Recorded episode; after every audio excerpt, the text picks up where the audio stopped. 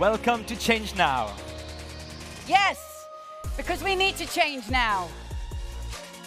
Now is when your impact story starts. Listen, get inspired by visionary changemakers, and be part of the change. Climate change is the biggest threat that humanity faces regarding health. Join Omnia El Omrani, the first youth envoy to the president of the UN 27th Climate Change Conference. As a doctor, she advocates and raises awareness about the harmful impacts of climate change, such as the severe injuries, stress, and anxiety that extreme climate events can cause. Um, hello, everyone. Uh, I'm very happy to be uh, with you today, and thank you for the wonderful introduction. Um, first of all, I'd like to share that doing this session today is really a testament to your collective will of understanding and seeing that the climate crisis is a health crisis. And the reason why I'm saying this because as a young person myself, I see how my generation, 1.8 billion young people, are now disproportionately shouldering the impacts of climate change on our health and well-being. As a medical doctor, I had the opportunity to see and witness firsthand the impacts of climate change on my patients and communities. From acute heat strokes during the summer, especially in patients who are above 65, if they're not saved in time, they would lose their life. To exacerbations of asthma and air because of the high levels of air pollution, especially in children who would get their surgeries postponed because of that. But what was even more distressful is seeing the surge of mental health emergencies that also increased during increasing temperatures. These are just examples of how climate change affects health on a daily basis when we are at, in the ER and doing our own clinical practice.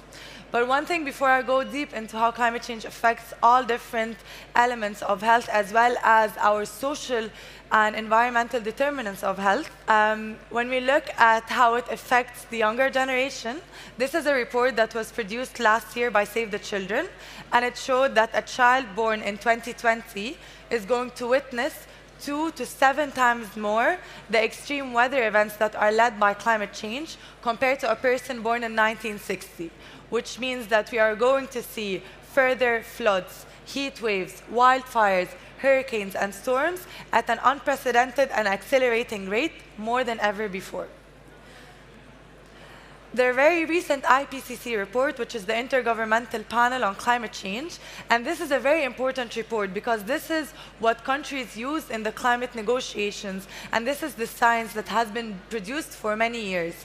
And for the first time in history, the report that was published last month showed that the decisions that our leaders are going to take right now is going to affect the generations and their future because we are now not looking at a 1.5 Paris goal, we are looking at a 2.7, and even more if countries continue to make the same decisions. And it's important to know that these decisions are not just related to the health of the environment, it is related to the health of us, especially the most vulnerable groups, children and adolescents, women and girls, as well as other vulnerable communities such as the indigenous communities, as well as people with disabilities, and many others. But if we take a closer look at how does climate change affect our health, A, it can be directly. When we look at extreme weather events, it leads to injuries and mortalities. When we look at the increasing temperatures, such as the heat waves, it leads to acute heat stroke, cardiovascular diseases, as well as affecting up to cardiac strokes. When we look at air pollution levels, which are driven and really drives the climate crisis, this also leads to 7 million people dying every year. It leads to exacerbations of asthma, pneumonia, especially in children and young people when we look at the outbreak of infectious diseases, because now the temperature is increasing, the vectors are living longer, they are transmitting the disease further, and this leads to the outbreak of infectious diseases that we thought that we eradicated, and now they're coming back again, whether it's malaria, dengue fever, and many others. But what is so important is how climate change affects our mental health and well-being. Right now, because of the droughts that we are seeing, farmers are committing suicide because they can no longer provide income for their families because their crops, their single source of income, is non existent because of the changing climate. When we look at the distress, the eco anxiety that young people are feeling because they see how the climate crisis is so urgent, but there is such a strong lack of climate action by our leaders, we feel distressed and worried about our future. And this leads to anxiety up to depression. But what's also even more common that we're seeing because of the climate driven events, such as the floods that were just happening in Italy, as well as the hurricanes and storms that are happening in Africa and the US, this leads to post traumatic stress disorder because these communities, they either lost their loved ones, their homes, their schools, and they cannot access the healthcare services that they need. And these are the examples of how our mental health and well being is being affected.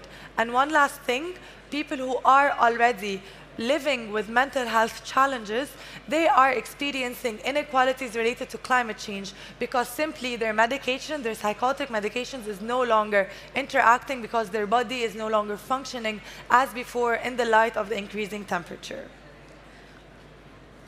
But on the other hand, there is the health impacts of climate change, which is the doom and gloom of this crisis. But action for climate change is actually for uh, improving our health because now we are working towards creating a safer, a healthier world.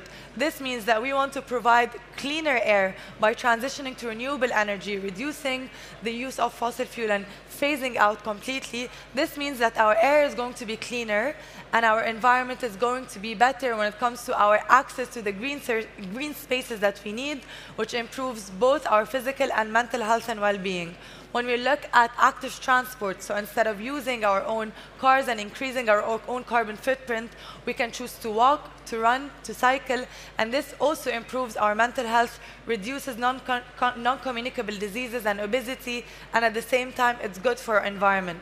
When we reduce our consumption of meat, this also reduces our carbon footprint, but also our cholesterol levels, and improves our physical and mental health and well-being.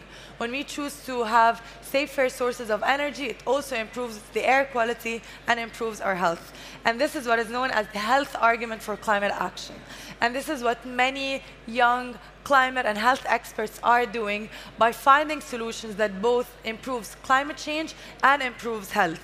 These are just examples of many of the young uh, entrepreneurs that I had the opportunity to work with.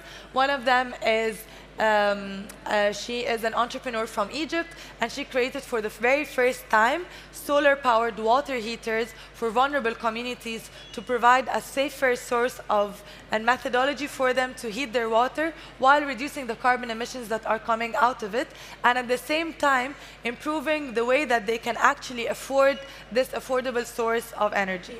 And the second thing is another young farmer from Kenya who developed the first ever in her country drought-resistant seedlings so that farmers can actually plant the necessary nutritious crops that they need amidst the increasing rate of droughts that is being seen.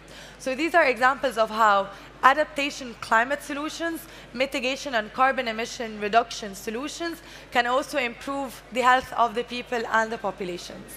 One last thing, and this is something that I have personally worked on for many years as a medical student myself, was how to transform education and integrate climate change in curriculum our debate that we know that as doctors, we are the first line responders to the impacts of climate change. We are going to be there in the emergency rooms to respond to these impacts.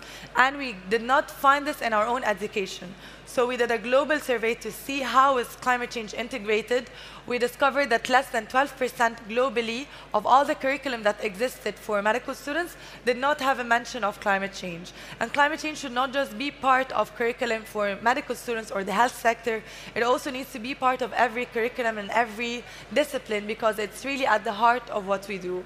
Finally, um, engaging in the climate and health nexus or the climate and health movement is really important because we see that health and intergenerational equity is central to sustainable development, to growth. And we understand that as young people and as young medical professionals ourselves, we see the urgency of how climate change is affecting the health of our people and also exacerbating the access of our people to the basic services that they need when it comes to the basic food that they need with the increasing food insecurity, the basic water, healthcare services, education, and decent job opportunities. And all of this can be truly tackled when we place health at the heart of what we do for climate change. And, this, and my last message to you is that one thing that we learned that is our health as humans is dependent on the health of the environment, which sustains us. So it is our responsibility to center, to act, to respond, and to really use the health argument for climate action. Thank you.